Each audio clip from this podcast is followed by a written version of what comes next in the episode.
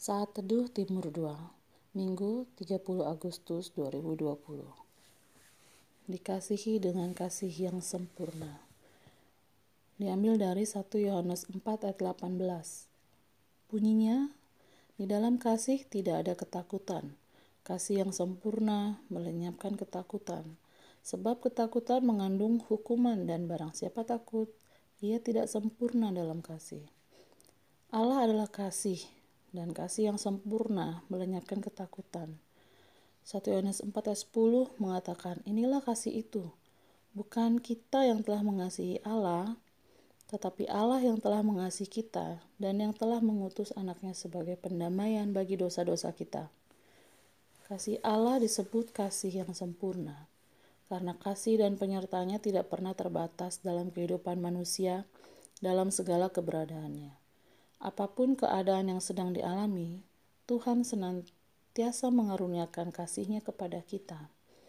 Kasih Allah disebut kasih yang sempurna karena kita senantiasa membuka dirinya untuk menerima dan kembali merangkul manusia ciptaannya.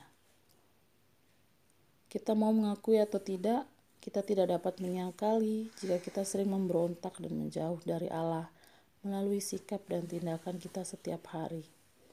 Namun kasih Allah yang sempurna tetap terbuka bagi setiap orang yang mau bertobat dan kembali kepadanya.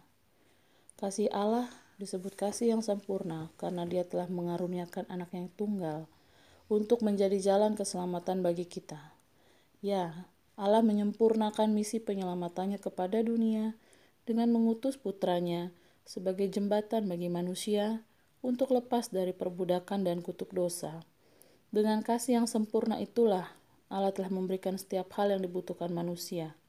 Dia tidak dapat hanya memenuhi setiap kebutuhan kita di dunia ini, namun Allah juga menjamin segala kebutuhan kita di masa yang akan datang. Karena itu, tidak ada lagi alasan bagi kita untuk mempertanyakan ataupun menyangsikan apakah Allah mengasihi saya atau tidak. Jelas bahwa Allah senantiasa mengasihi dan mau memberkati kita jika kita senantiasa hidup dalam kehendaknya. Allah sudah menyempurnakan kasihnya, maka tidak ada lagi alasan untuk hidup jauh dari penyertaan dan kehendaknya. Allah telah menunjukkan kasihnya yang begitu sempurna bagi kita. Maka baiklah kita juga mau mengasihi Allah dengan segenap hati kita. Pembacaan bas hari ini, hari ke-243, ratapan 4 sampai 5. Tuhan Yesus memberkati.